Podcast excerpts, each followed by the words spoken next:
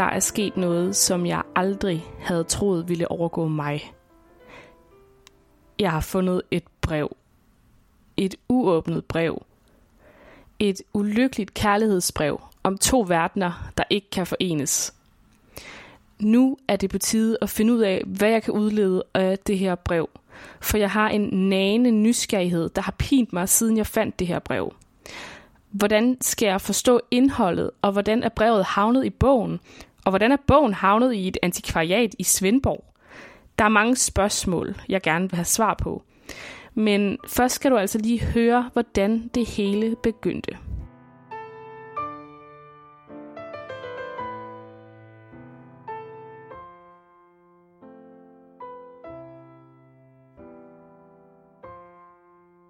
Det er en varm sommerdag i 2013.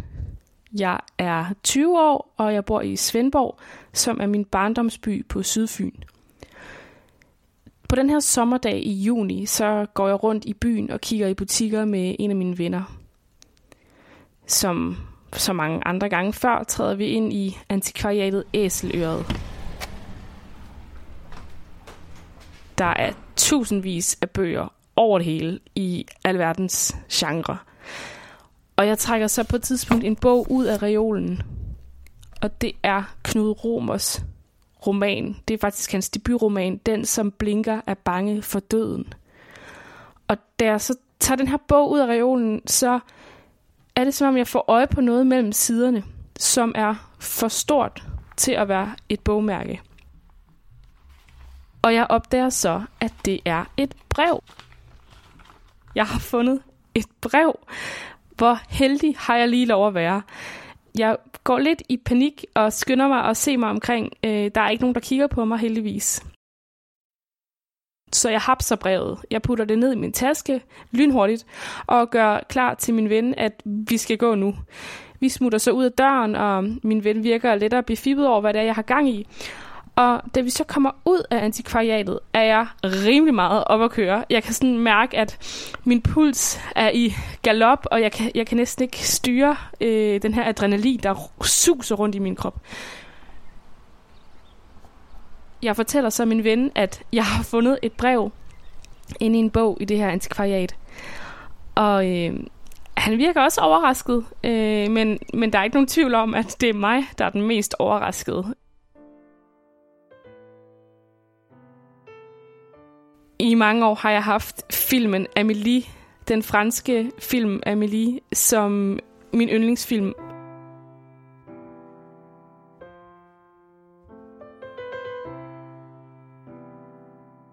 Og i den her film handler det om, at Amelie, hun finder en hemmelig skat på sit badeværelse, som er nogle små legesager, øh, en dreng har leget med, da han øh, boede i det samme hus i 50'erne.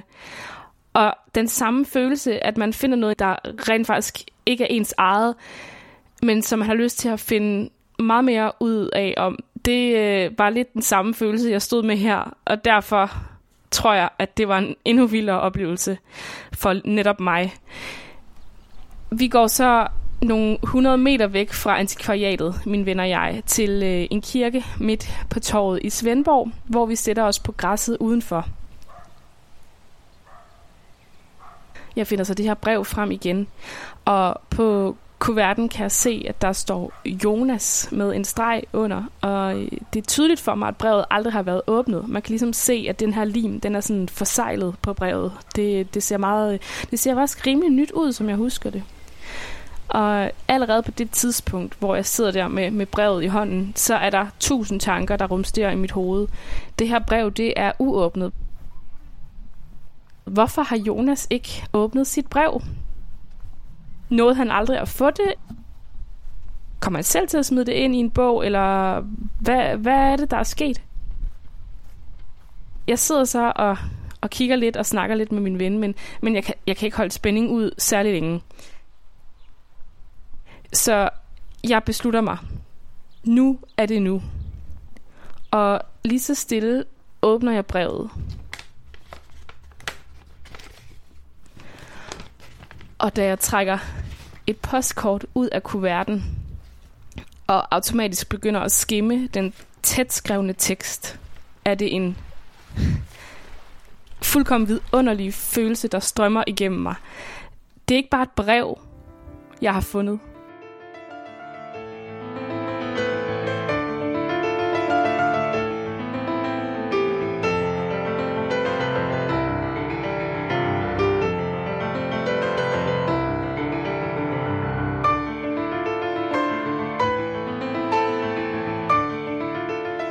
Det er et brev om to verdener, der ikke kan forenes. Og det begynder med, kære, søde Jonas. Så kære lytter, hvis du hedder Jonas, skal du nok lytte ekstra godt med nu.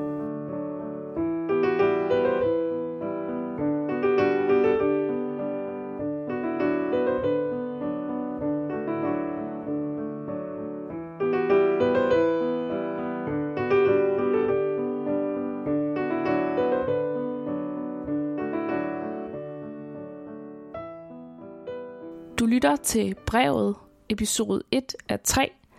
Denne episode af brevet kommer til at handle om, hvilke moralske dilemmaer, der har kørt i mit hoved i forhold til det her brev. Og så kommer det til at handle om, hvorvidt det overhovedet er lovligt, at jeg har åbnet et brev, der ikke var meningen, jeg skulle have åbnet og læst. Og som det heller ikke var meningen, der skulle laves et radioprogram om. Det taler jeg med advokat Vibeke Borberg om for at finde ud af. Og så fortæller grafolog Per Andersen, hvad han mener at kunne udlede om brevets skribent ud fra vedkommendes håndskrift.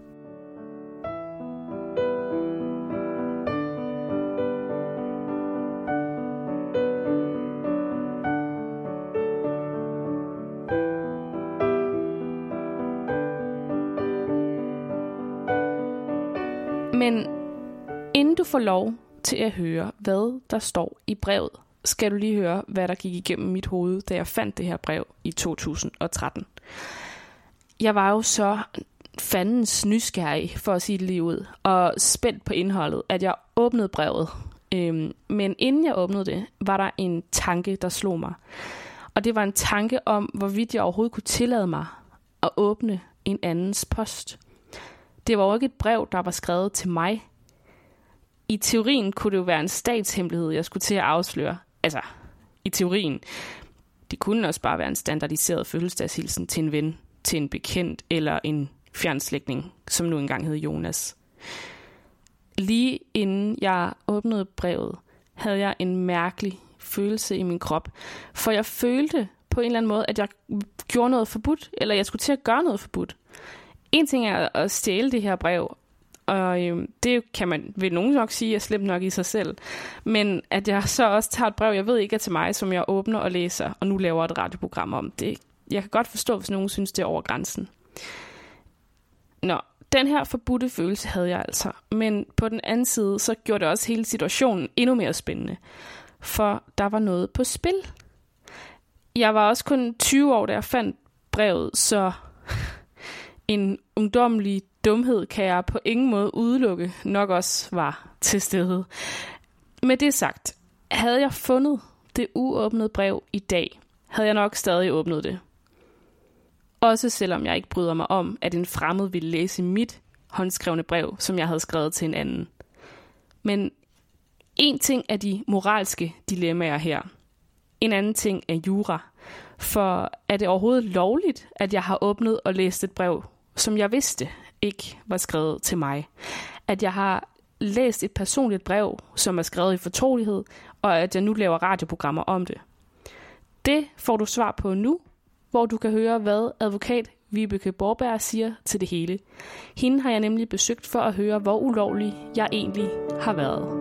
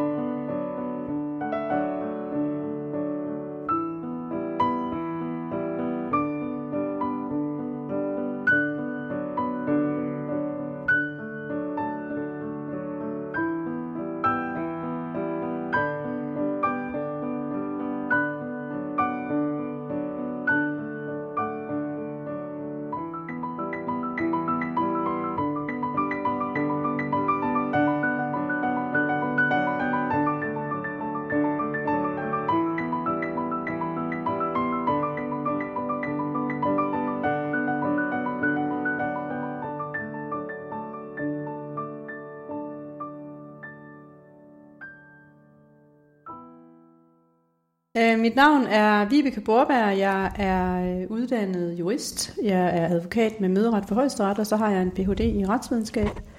Og jeg øh, er selvstændig advokat og beskæftiger mig øh, udelukkende med informationsretlige emner, det vil sige sådan noget som persondata og ophavsret, medieret, sociale medier og øh, beskyttelse af information. Vibeke, jeg har jo tænkt mig at øh, tale med dig i dag, fordi jeg er kommet til at stjæle et brev. Og det lyder jo umiddelbart ikke særlig godt i mine ører, når jeg sådan siger det højt. Men, men hvad kan man sige, skaden er ligesom sket, fordi jeg kunne ikke styre min nysgerrighed dengang i 2013, hvor jeg øh, tog det her brev inden for et antikvariat, som var uåbnet, og så åbnede jeg det, selvom jeg vidste, at det ikke var stilet til mig.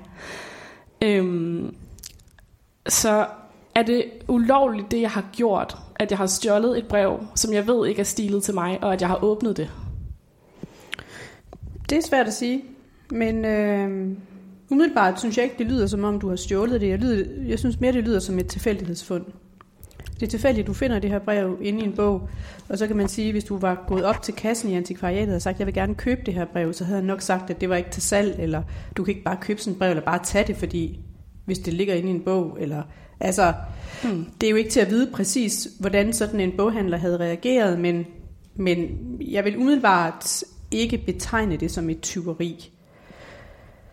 Øh, spørgsmålet om, hvorvidt du så kan åbne det, altså du har jo taget det, mm. og det er i din varetægt. Og, øhm, og der er nogle regler i straffeloven, som handler om beskyttelse af privatlivets fred, som blandt andet siger, at, at man ikke må åbne et brev eller en anden lukket meddelelse eller gøre sig bekendt med indholdet. Men i det her tilfælde kan man jo spørge, om den bestemmelse finder anvendelse, fordi du ved jo ikke, hvem det er. Og det er jo ikke sikkert, at du nogensinde finder ud af, hvem det er. Og derfor er det heller ikke sikkert, at der nogensinde er nogen, der føler sig krænket over det her. Mm. Og det er sådan med reglerne om privatlivets fred, at det primært er den person, som, som føler sig krænket, og føler, at grænserne for vedkommendes privatliv er overskrevet, der skal reagere. Mm. Og her er der jo ikke rigtig nogen, der kan reagere, så man kan sige, at risikoen for, at du får en sag her, den er jo utrolig lille. Ja. Nå, men det, det lyder jo meget godt, sådan fra, min, fra mit synspunkt af. Øhm, havde det juridisk gjort en forskel, hvis der nu havde stået et fuldt navn, en adresse og en afsender på, og jeg ikke havde fundet det, men altså bevidst åbnet en andens post?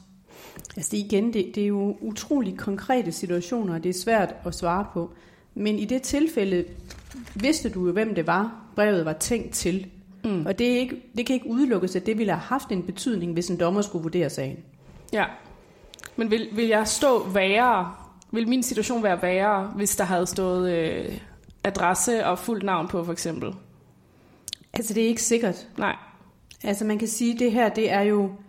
Øh, det er jo et gammelt brev, du finder, som også er er, er, er, er ældre, og det kan man jo også se på, på konvolutten, øh, at det har ligget der et stykke tid.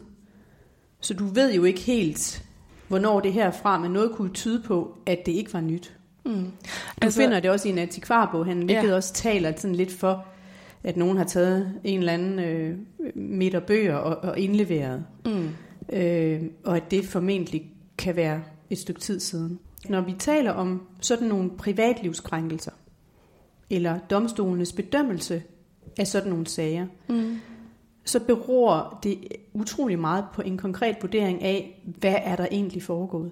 Og derfor kan man ikke udelukke, at det ville have haft en betydning, hvis der havde stået navn og adresse på brevet. Mm. Men man kan på den anden side heller ikke vide, om domstolene ville sige, prøv at det her det er fuldstændig ligegyldigt brev. Mm. Der er sådan set ikke rigtig nogen private forhold, der sådan rigtig åbenbares her. Okay. Vi, får jo ikke, vi lærer jo ikke noget om de her mennesker i det brev. Det er jo lidt kryptisk skrevet. Man kan udlede forskellige ting og fortolke det på forskellige måder. Det er jo ikke kryptisk for dem. Nej, det er det men, ikke. Men for os er det jo ikke sådan, at vi tænker bagefter. Nu ved vi alt om Jonas. Eller mm. vi har fået nogle meget intime detaljer om Jonas. Ja. Eller om afsenderen. Sådan, sådan sidder man jo ikke øh, med den fornemmelse bagefter. Så på den måde det, det, det er selvfølgelig en privat meddelelse, ja. men den indeholder ikke ret mange private oplysninger. Mm. Øhm, jeg har fundet ud af, at brevet er skrevet mellem 2007 og 2013, fordi jeg kan se hvis man sådan kigger her i siden på, hvornår selve postkortet er trygt, mm. så står der 2007, mm. og jeg fandt det i 13, så jeg mm. ved ligesom, det er... Det er også mange år siden, ikke? Jo, det er det. Øhm, men altså, har, vil det have en betydning i en eventuel retssag, tror du, at det er sådan et gammelt brev? Det kan godt have en betydning. Mm. Altså igen, fordi dels får vi ikke rigtig nogen private oplysninger, og dels har de en karakter, altså dels er de er ældre dato. Mm. Og det kan godt tillægges betydning i forhold til, hvis du havde åbnet en eller andens e-mail i går, ja. og du havde fået en meget aktuel meddelelse, eller fået information, aktuel information, som du ønskede på en eller anden måde at videregive. Mm. Nu læser jeg jo det her brev højt, som jeg jo har fundet. Øh, det læser jeg højt i et radioprogram. Er det noget, jeg, der vil kunne få nogle retslige konsekvenser for mig, hvis, øh, hvis enten afsenderen eller modtageren af det her brev finder ud af det og føler sig krænket, fordi jeg har udleveret noget, der jo handler om dem og deres privatliv? Altså man kan sige, ved at læse, ved at læse en, en, en privat meddelelse op i et radioprogram, så videregiver man den til det, man vil kalde en bredere kreds. Det er anderledes, end hvis du fortæller det til en veninde, eller I sidder til et middagsselskab. Så vil det være en sluttet kreds. Mm. Øh, så det vil gøre en forskel på den måde. Øh, men igen, øh, hvis der skal foreligge en privatlivskrænkelse, så skal der jo også komme noget ud. Og i virkeligheden kan man sige, at du bruger det her brev til at gætte. Altså du, du kan ikke rigtig du kan ikke rigtig se, hvad det handler om, så du er mm. nødt til at gætte dig frem. Ja. Og der kan man sige, der, der, der bevæger du dig jo så over i sådan en lidt øh, altså spekulerende genre, mm. som, som, som nærmere, altså har nogle fiktive elementer i sig. Sådan, så det ikke er, det er ikke faktuelt. Du taler ikke om de her to mennesker, for du ved ikke, hvem de er. Ja. Og du ved ikke, hvad deres relation er. Og du ved ikke, hvad der er foregået imellem dem. Så du har den her, den her ikke særlig private meddelelse. Eller meddelelsen er privat, men indholdet afslører ikke rigtig private forhold. Mm. Og den bruger du så til at skabe en eller anden historie. Ja. Og det kan man jo spørge om, om, om det overhovedet er at videregive private forhold, fordi det vil være din udlægning af det. Okay. Det minder lidt om autofiktion, ikke? Ja. Den genre. Bortset fra, at der skriver en, en forfatter jo om sig selv, men skriver jo også sin egen oplevelse, for eksempel af sin barndom, eller sin skoleklasse, eller hvad det nu kan være. Mm. Hvor nogen vil sige, ej, det kan du ikke tillade dig at skrive om mig, fordi jeg kan se, det er mig. Jeg sad altid på første række, og jeg sad altid ved siden af Hanne, så det må være mig. Mm. Hvor forfatteren vil sige, det er jo bare min udlægning af det.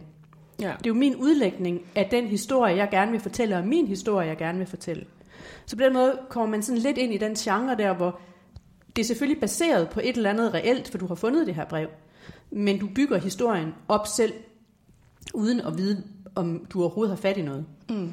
Så hvis det nu havde været nogle konkrete, fortrolige måske detaljer, der havde stået i det her brev, og vedkommende følte sig krænket over, at jeg udleverede vedkommende og vedkommendes liv. Men, men havde det, det så været en anden sag? Ja, det kan du godt sige. Øh, måske ville det, men det er jo ikke nok, at man kan kende sig selv. Hvad hvis du, folk du, kunne regne ud, ja, at det var en offentlig hvis du person, kan, for eksempel? Hvis du kan identificere nogen på baggrund af de oplysninger, ja. så er det måske noget andet, men det vil du aldrig kunne fra det her. Mm. Du vil aldrig finde ud af, hvem de her mennesker er. Øh, og det vil dem, du videregiver de her fuldstændig øh, upersonlige et eller andet sted oplysninger om, de vil jo ikke gå hen og sige, ja, ja, ham Jonas der, ham ved jeg godt, hvem er. Det er der ingen, der ved, hvem er. Mm. Så, så, så på den måde har den sådan set, har den her meddelelse et, et lidt anonymt præg. Mm. Så jeg tænker ikke, at risikoen er så stor. Her til sidst, har du nogle sådan eksempler, du lige kan hive op af hatten i forhold til, om der har været nogle sager, der har handlet om, om noget med personlige oplysninger i forhold til at åbne andres post? Masser. Altså, vi har en helt straffelovsbestemmelse, der handler om det. Er der mange der er sager hver dag, Der er jo hver dag nogen, der åbner en eller anden e-mail, mm. eller finder en eller anden dagbog, eller hvad de nu kunne finde på. Så, så det, det er jo, selve situationen er jo helt normal. Ja. Det vil forekomme meget ofte, at nogen går i andre skæmmer, som vi kalder det. Ikke? Mm. Men det er ikke ret mange sager, vi har om det. Nej. Det og... fører ikke til så mange sager. Men det, det, det vi jo har øh, øh, lovgivet om i Danmark, det er jo for eksempel, at man kan indlevere øh, sådan offentlige personers korrespondence, når de er døde, eller de kan selv gøre det, mens de er i live, til det kongelige bibliotek eller til Rigsarkivet. Og der er jo regler om, hvornår offentligheden så kan få indblik i det. Og der skal for eksempel gå 50 år. Ikke? Okay. Så det viser jo, at vi generelt beskytter indholdet af personlig korrespondence. Mm. Sådan så du skal, der skal gå et vist tidspunkt fra en person er død, hvor man kan sige, nu, kan man ikke, nu er det svært at krænke vedkommende. Nu må der godt komme oplysninger frem. Som for eksempel, personen ikke havde lyst til at komme frem før. Det må man så efter det tidspunkt. Ikke? Så igen, de her sager er utrolig konkrete, og man ser på alle omstændigheder, som er relevante, og så udmåler domstolen en straf. Generelt er strafferammen øh, ret lav, øh, og det giver som regel en bøde. Og kan man sige noget om, hvad, hvor stor den her bøde kan Nej, være? men, men, men for de fleste mennesker vil, vil, de, vil de lyde små. Jeg kan lige så godt indrømme, at jeg blev lidt lettet over at høre, at min handling nok ikke får et retsligt efterspil. Og som Vibeke nævner, er det slet ikke sikkert, at brevets skribent og egentlige modtager nogensinde vil finde ud af, hvad jeg har gang i her. Altså hverken at jeg har fundet og læst brevet, men heller ikke at jeg laver radioprogrammer om det.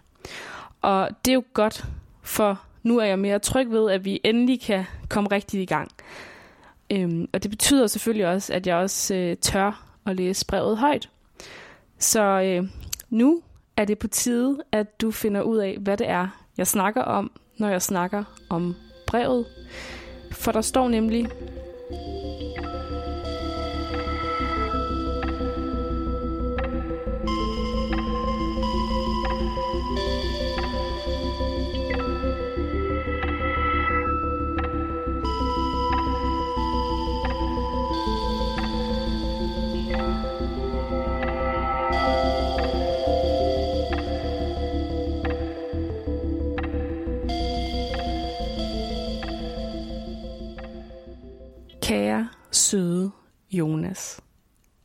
Rigtig, rigtig god tur til Prag. Jeg håber, det bliver en fantastisk afslutning med anførselstegn dine unger. Selv er jeg lidt egoistisk og ville ønske, du ikke skulle afsted nu, smiley. Det var en hård parentes og også god nat måske lidt for hård, men jeg tænker på dig med stort hjerte og varme. Stadig glad for, at du findes i verden, også i min. Tænker nu, at det er ude af kontrol, og det er vist godt nok taget vores meget forskellige verdener i betragtning. I hvert tilfælde vil jeg ønske, du var hos mig nu. Kunne godt bruge en rolig tid. Ha' det godt. Vær fast omfavnet, til vi ses. Hjerte, se.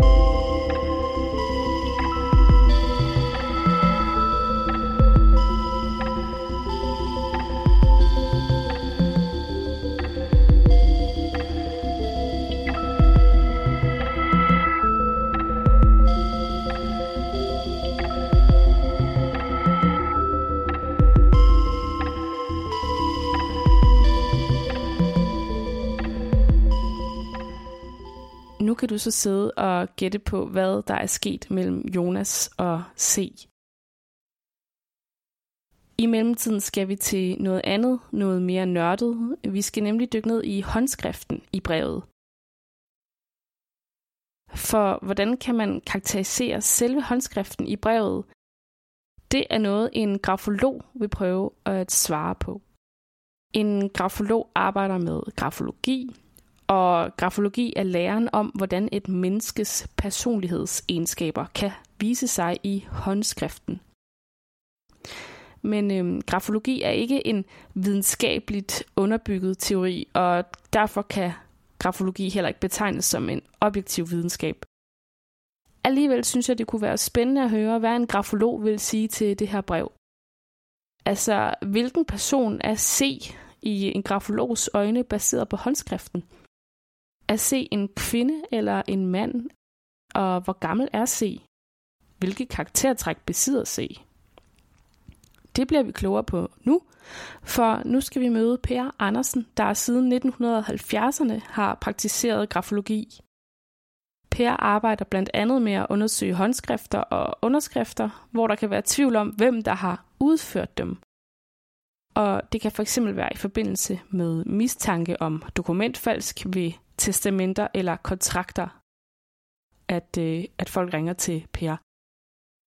Men nu skal han kigge lidt nærmere på brevet fra C til Jonas.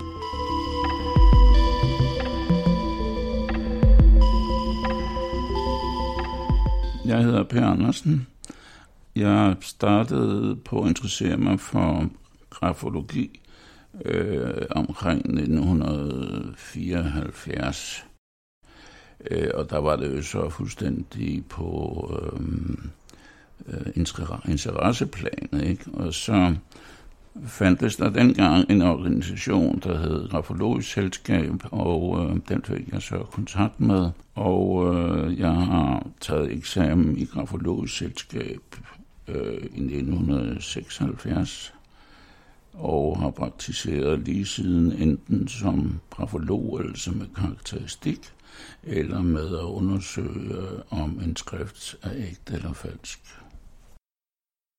Og i den forbindelse, så har jeg jo så også medvirket ganske meget i retsvæsenet, øh, hvor jeg øh, ofte bliver udnævnt til øh, skønsmand, og det vil sige, at jeg til retten skal levere Øh, noget skriftligt om en given underskrift om den på et dokument, hvem der har skrevet det. Og øh, det er så, som sagt, der jeg har min hovedindsats nu. Men det sker jo så, at jeg indimellem øh, får øh, sådan nogle opgaver med, med at undersøge øh, en persons karakter. Per, hvad mener grafologer, man kan udlede ud fra en persons håndskrift? Ja, altså det er jo en form for generel karakteristik. Altså det vil sige, man kan sige noget om, ja, begævelse, er det en mere eller mindre intelligent person, og øh, hvor har de deres forser, er de aktive, passive, er der meget energi i dem, hvordan er deres følelsesliv, reagerer de hurtigt, er det depressive, optimistiske, øh, øh, arbejdsomme, øh, altså en hel del, altså jeg ved ikke, der, om der er nogen ting, jeg kan sige. Der er sikkert noget, jeg ikke kan sige noget om. Mm. Øh, men det er jo ikke øh, en objektiv videnskab, så det baserer sig i høj grad på øh, min og andre grafologers evne selvfølgelig til at kombinere øh, forskellige øh, karakteristika i skriften. Og der findes altså ikke nogen øh, facitliste. Men det er altså det, man i almindelig tale kalder en almindelig øh, karakteranalyse. Øh, altså en beskrivelse af et menneskets karakter. Jeg har jo taget det her brev til Jonas med, som jeg har fundet, og det er en person, der kalder sig C, der har, øh, der har skrevet det. Og derfor er jeg enormt nysgerrig på at vide, hvad du øh, med din grafologiske viden kan sige om, øh, om C's håndskrift. Øh, så hvordan, hvordan vil du karakterisere øh, C's håndskrift sådan overordnet? Ja, altså den er forholdsvis let flydende øh, og tæt skrevet. Øhm, altså de ting, jeg grafologisk set lægger mærke til, det er, at øhm, at linjeføringen er lidt ujævn, og den til sidst er overvejende øh, faldende. Øhm, den er ikke skrevet med meget stor kontrol. Det vil sige, at den er lidt løs i konturerne. Øhm, den er lidt forskellig i størrelsen. Nogle steder, for eksempel ægerne her, de er mm. ret store. Øh, og så er nogle andre bogstaver, der er noget mindre. Og det varierer altså lidt. Øh, øh, og en anden ting, der er interessant øh, i, sådan, i de detaljerne, mm. det er at for eksempel i-prægerne, de er som regel meget nøjagtigt placeret over i'erne, og man kan se, at de er skrevet sådan med en vis, eller det er ikke skrevet så hurtigt, fordi prikkerne er intakte, der er ikke nogen stregføring i dem. Mm. Øh, så den er ikke særlig hurtigt skrevet. Øh, og en anden ting, der er interessant, det er, at øh, der er nogle meget store underlængder, det vil sige det, der er under linjen normalt, for eksempel et G, mm. øh, den her bue, der er undergivet, og der, ja, jeg har beset det der som en, en, en kvinde, men øh, det kan jeg selvfølgelig ikke øh, vide med sikkerhed. Så Men, det, er sådan, det er noget, der måske er mere kvinde, kendetegnet for kvinders skrifter, at G'erne er, er hvad siger du? G'erne er... Er, er en, en stor fyldig underlængde. Ja, det behøver det ikke at være. Nej. Øh, men altså, som en, en samlet øh, vurdering, der ser jeg det altid som en kvinde. Øh, og den er altså temmelig fyldig, og også meget langt ned.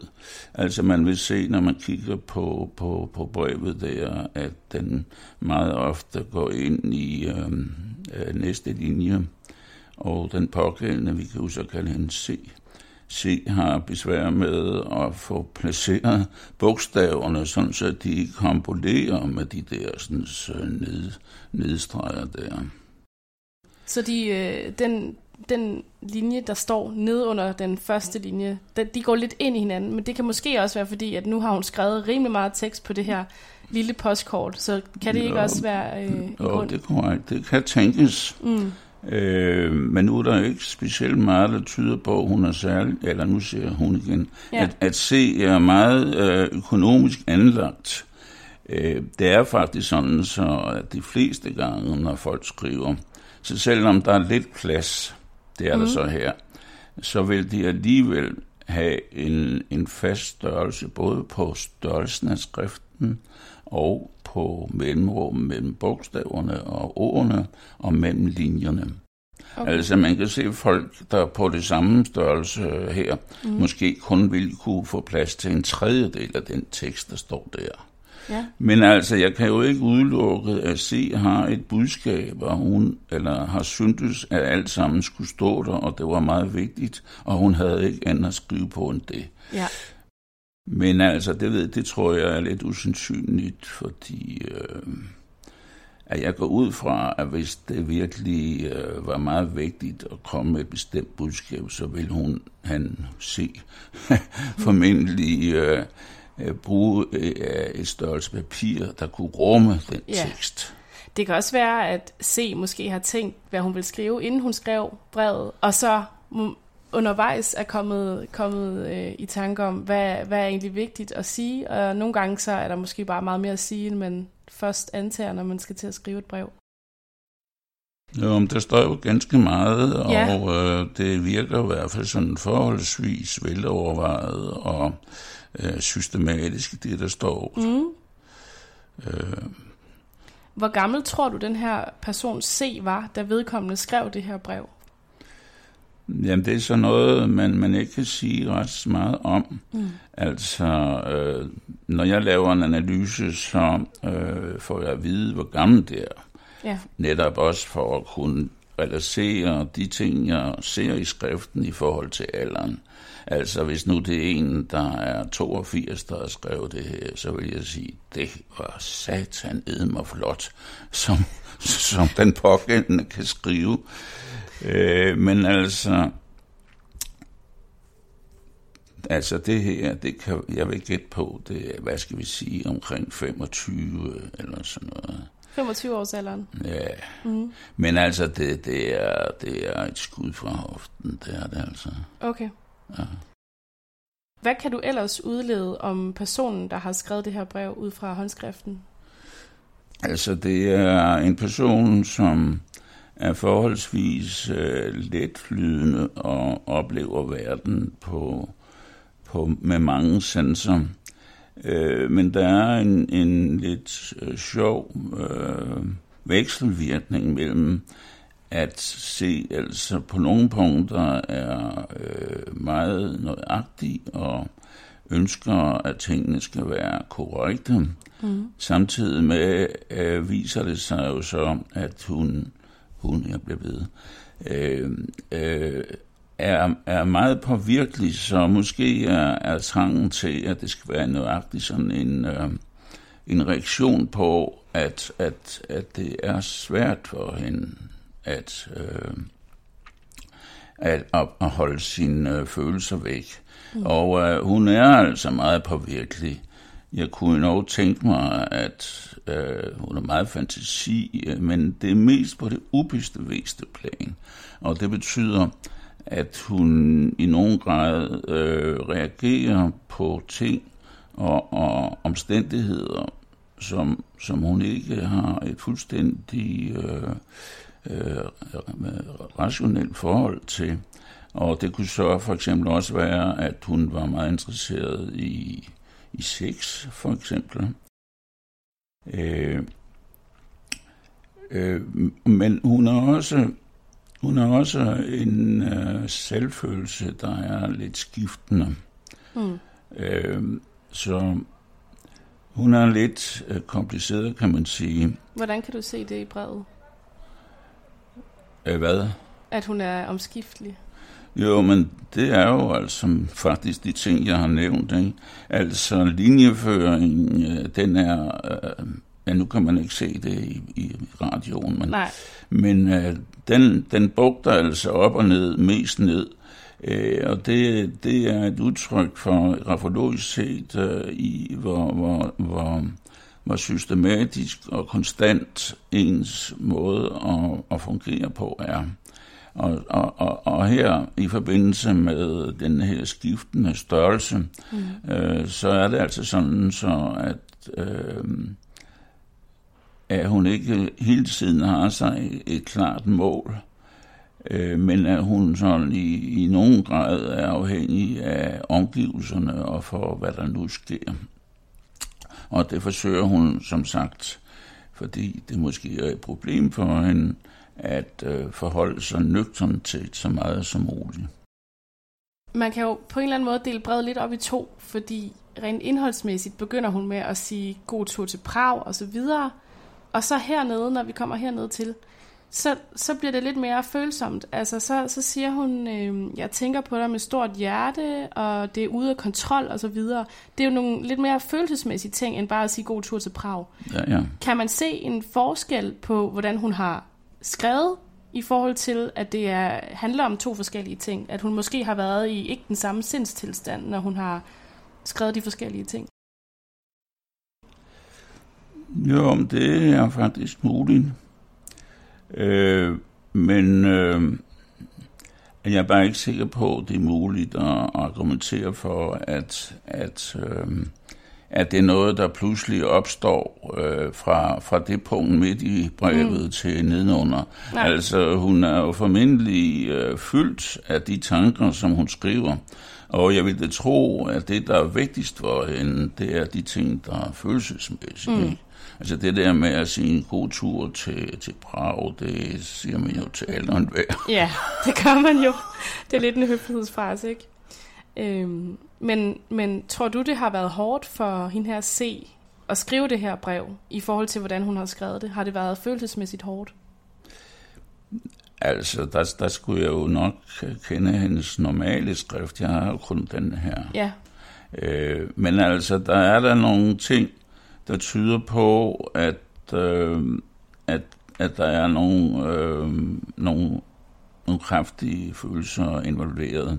Og der kan jeg nævne øh, for eksempel, at, øh, at nogle steder, for eksempel øh, et, et U, kan jeg se her, den vil jo normalt slutte med en, en, en bue til sidst, som løber langs med linjen, eller stoppes ved linjen. Mm. Men her... Altså bogstavet U?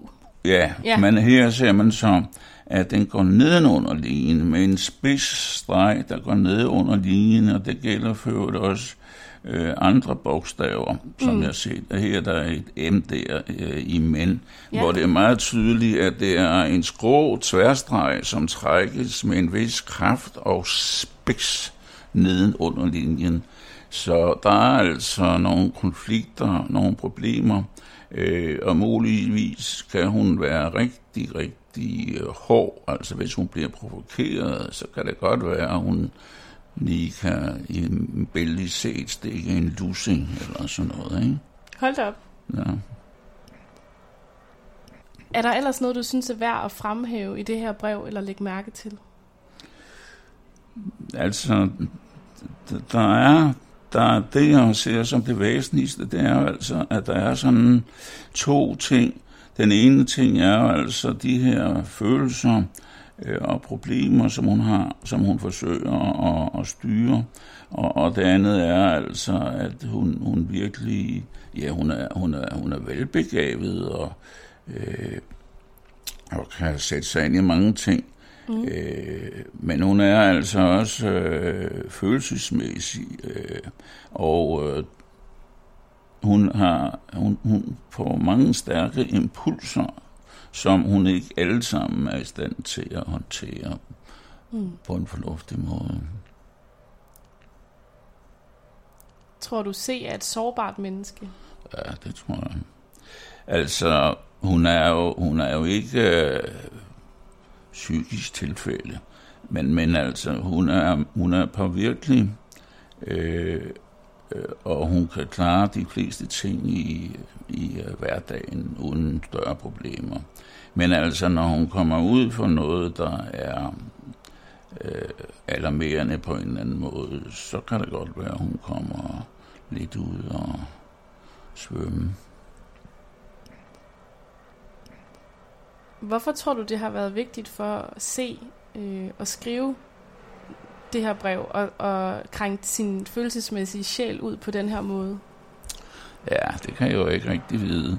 Men det har jo så åbenbart noget med, med den her person, Jonas, at gøre, ikke? Mm. Og øh, hun nævner jo noget med øh, noget, der var hårdt, øh, og noget med et stort hjerte og varme. Men altså, det kunne tyde på, at deres forhold ikke er fuldstændig soleklart. Altså, at der er noget, der, der sådan er uklart og ujævnt og problematisk. Øh, øh og det kan jo være, at, øh, at det er mere vigtigt for hende, end det er for ham. Mm. Øh, det, det kan man så ikke udlede med sikkerhed, men det kunne man jo så tro, når Jonas åbenbart ikke har åbnet brevet. Ja, det kan man. Eller også kan det være, at han har lagt det der i en øjebliks distraktion, eller hvad ved jeg. Man kan jo ikke udlede noget med sikkerhed.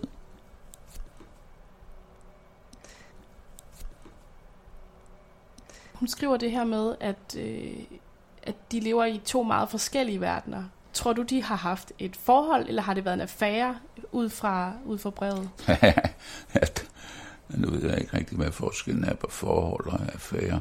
Men, øh, altså sådan, om de har været kærester, ja, eller om det har været lidt et forbudt, en forbudt relation på en eller anden måde. Kunne se finde på det? Altså, jeg synes ikke, at det der står, at det tyder på, at de har en, en meget lang og intensiv forbindelse. Så altså, det, det er så ikke ud fra skriften, det er mm. ud fra teksten. Ja, ja.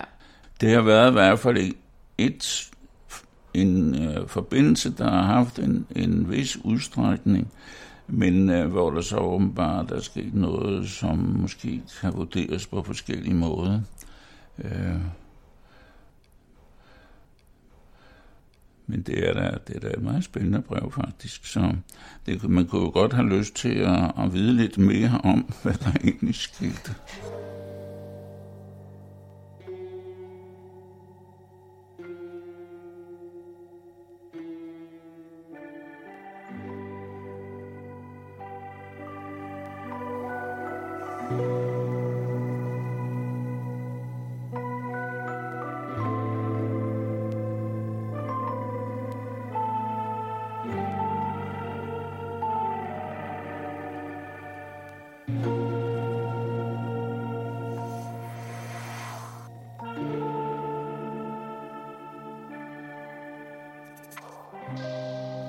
Har jo fuldstændig ret.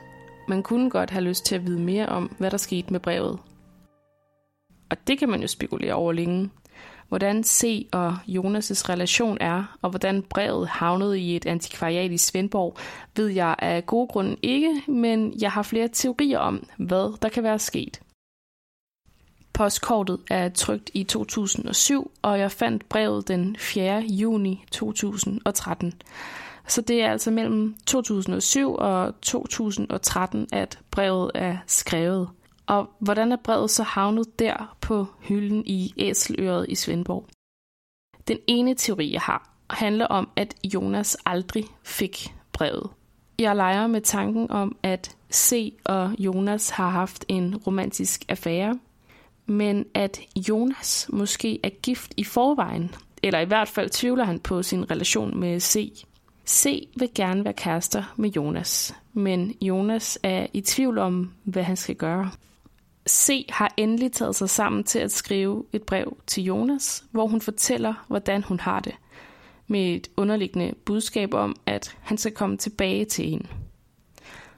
Hun ender dog aldrig med at give Jonas brevet, det kan være, at hun fortrød at give ham brevet, fordi hun alligevel ikke ville krænge sin sjæl ud. Det kan være, at hun fik taget en snak med Jonas i virkeligheden. Eller det kan være, at hun tænkte, at det var for sent, at Jonas måske allerede havde truffet et valg, hvor hun ikke var med i billedet.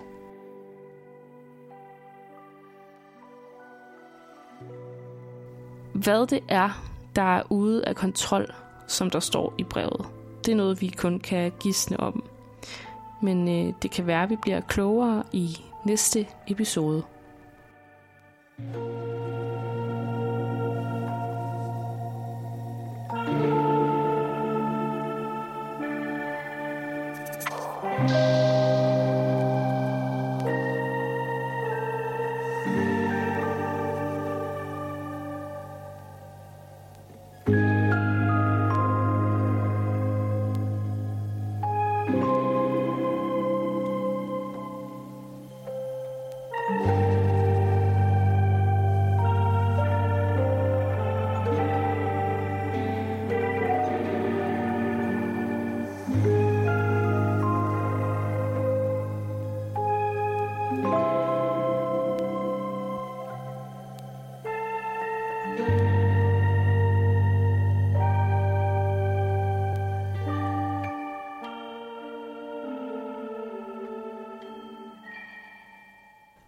Nu har vi lært lidt mere om brevet og se.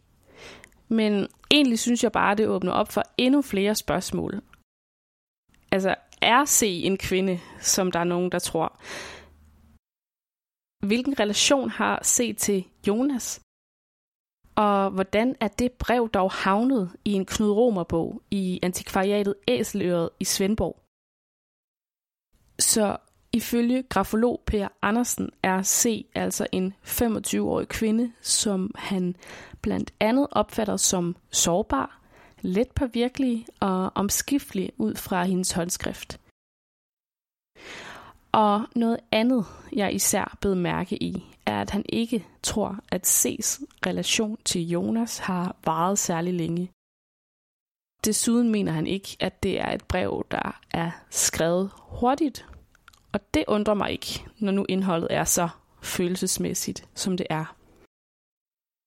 Som advokat Vibeke Borberg ganske rigtigt siger, så er det ikke sikkert, at jeg nogensinde finder ud af, hvem det er, der har skrevet det brev, og hvem denne Jonas er, der skulle have modtaget det.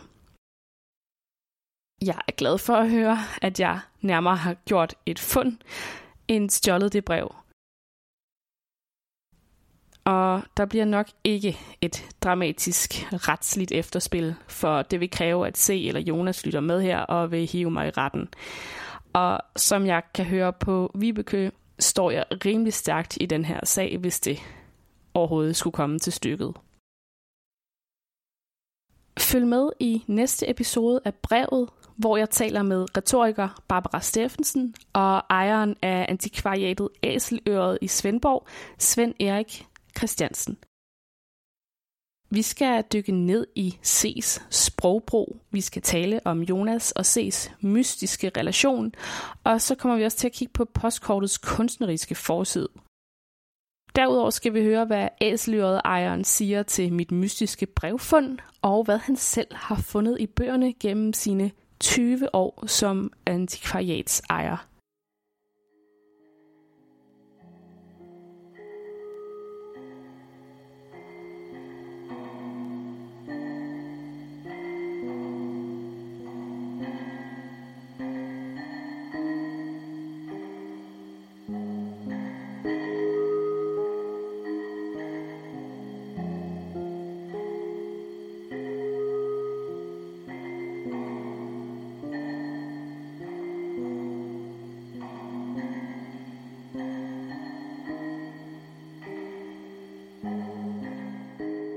Hvis du tror, du ved noget som helst om Jonas, om C eller om det mystiske brev, jeg har fundet, eller hvis du bare selv har lavet din egen teori om deres relation, så er du altid velkommen til at kontakte mig på min mail julie 5700.dk.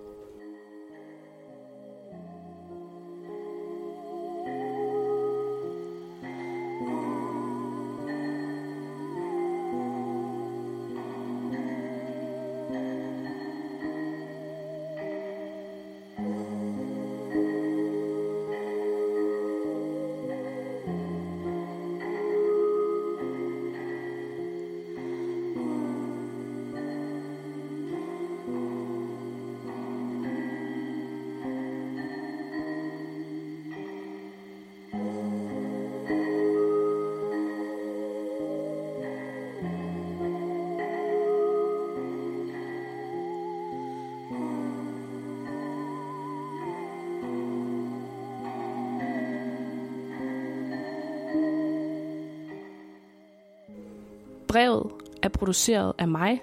Jeg hedder Julie Mørkeberg. Tak til Frederik Polo, Lars Axel Andersen og Mette Marie Heinfeldt.